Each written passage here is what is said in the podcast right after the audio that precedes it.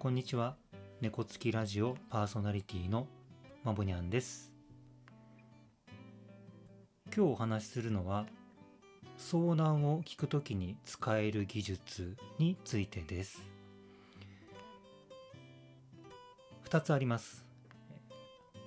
1つ目は感情と行動を分けること。2つ目は整理をして引き出すこと。この2つです。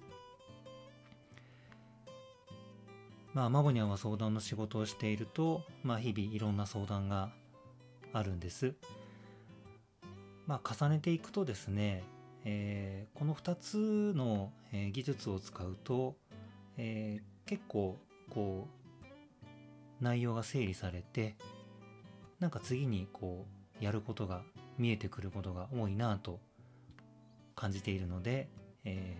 ー、今日はこの2つをお話ししようと思います。1つ目です、えー、感情と行動を分ける技術ですね。まあ、話す人が、えー、悩みが深かったり困りごとが大きかったり感情が不安定な時まあ聞き手ね、えー、聞く側は、えー、その話す人の内容を、えー、感情と行動で、え、分けて、え、整理しながら聞くといいですね。まあ悩み深かったり、えー、感情がこう不安定だとなんかねもう思いつくまま話されることが多いので、えー、聞いている方はあのこう長く聞けば聞くほどね分かんなくなってくることがあるんですね。まあ、そんな時こう聞く側のこう何ですかね指標というか、えー、カテゴリーというかっていう部分で感情と行動っていうふうにこう思いながら聞いたりとか、まあ、例えばこうメモに書くときに、分けて書いたりとかすると、えー、書きながらその話の内容を整理することができます。でその、えーと、整理したものを、えー、今度は、えー、話している人にフィードバックします。で次の2つ目の技術になります。整理をして引き出す。まあ、1番目の技術感情と行動を分ける、えー、この聞き方をしていると、えー、自然と整理ができています。感情としてはこんな感情を持っている。で行動としてはこんな行動をしている。でそれをこうフィードバックするんですね、まあ、感情の部分であれば、えー、何々な思いなんですねとかそれは辛いですねとか行動であればこう何々と伝えたんですね。どこどこに行ったんですね。っていう形で、えー、感情の部分と行動の部分を整理してフィードバックをします。そしてその次ですね。その後に、えー、今度は引き出す技術ですね。まあ、引き出すっていうとなかなか難しいように捉える方いらっしゃるかなと思うんですけどまああまり難しく考える必要もなくって、えー、感情と行動に分けてフィードバックした後に例えば、えー、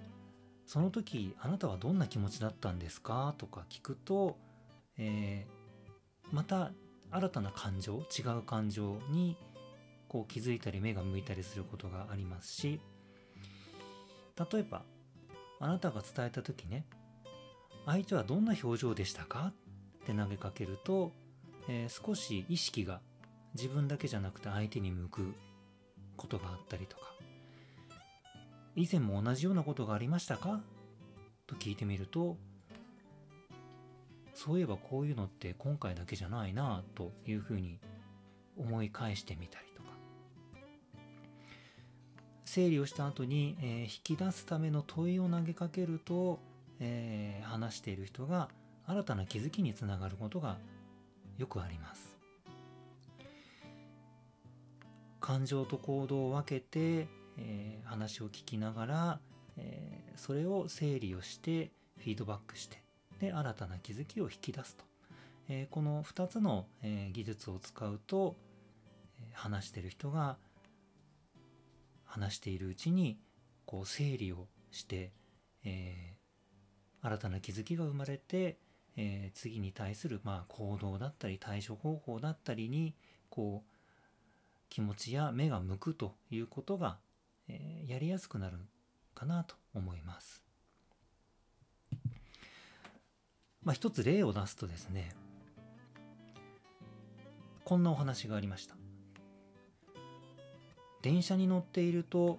周りの人が自分のことを悪く言っているような気がして怖くなってしまう。動画を見ることができれば気が紛れるのだけど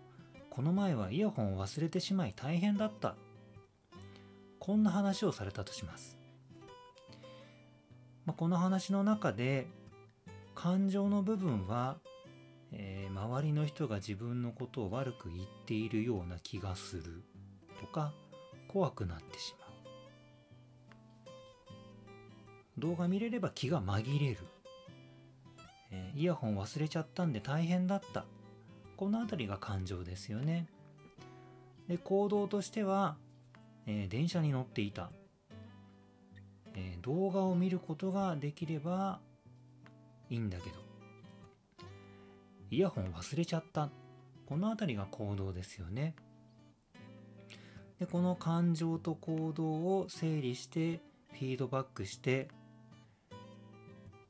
その後にこう投げかけるとしたらそうかじゃあその時大変だったって言ってますけど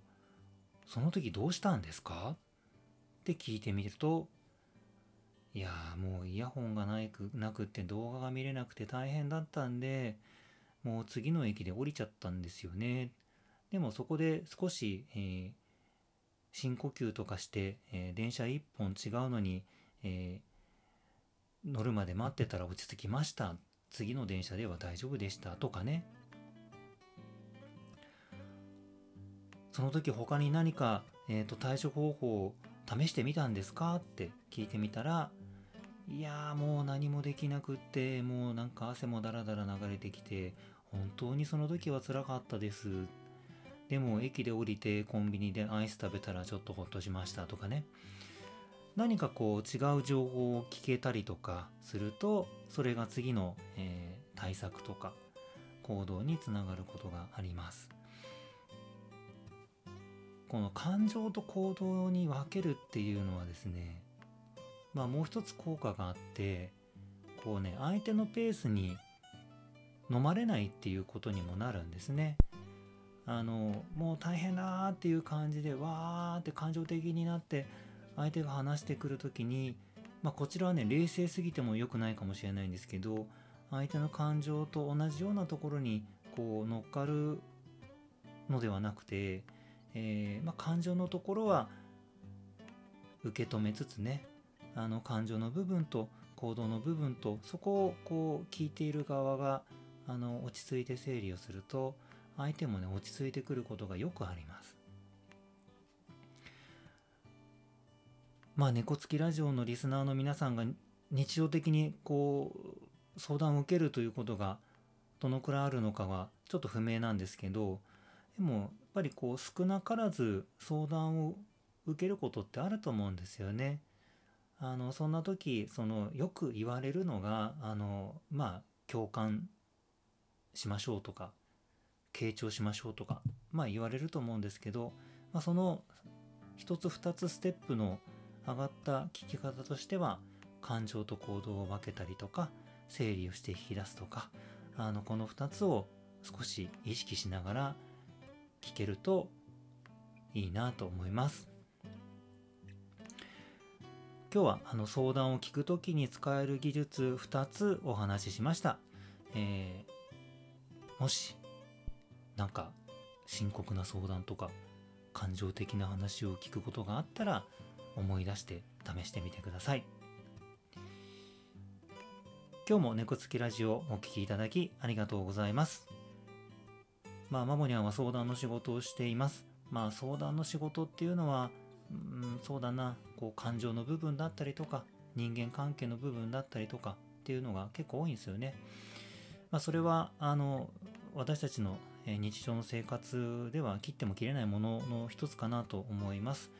えーそんな皆さんのお役に立てればと思い、えーお話をしています。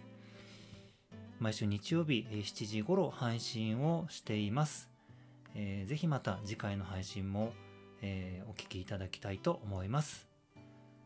それではまた次回の配信まで良い気づきを。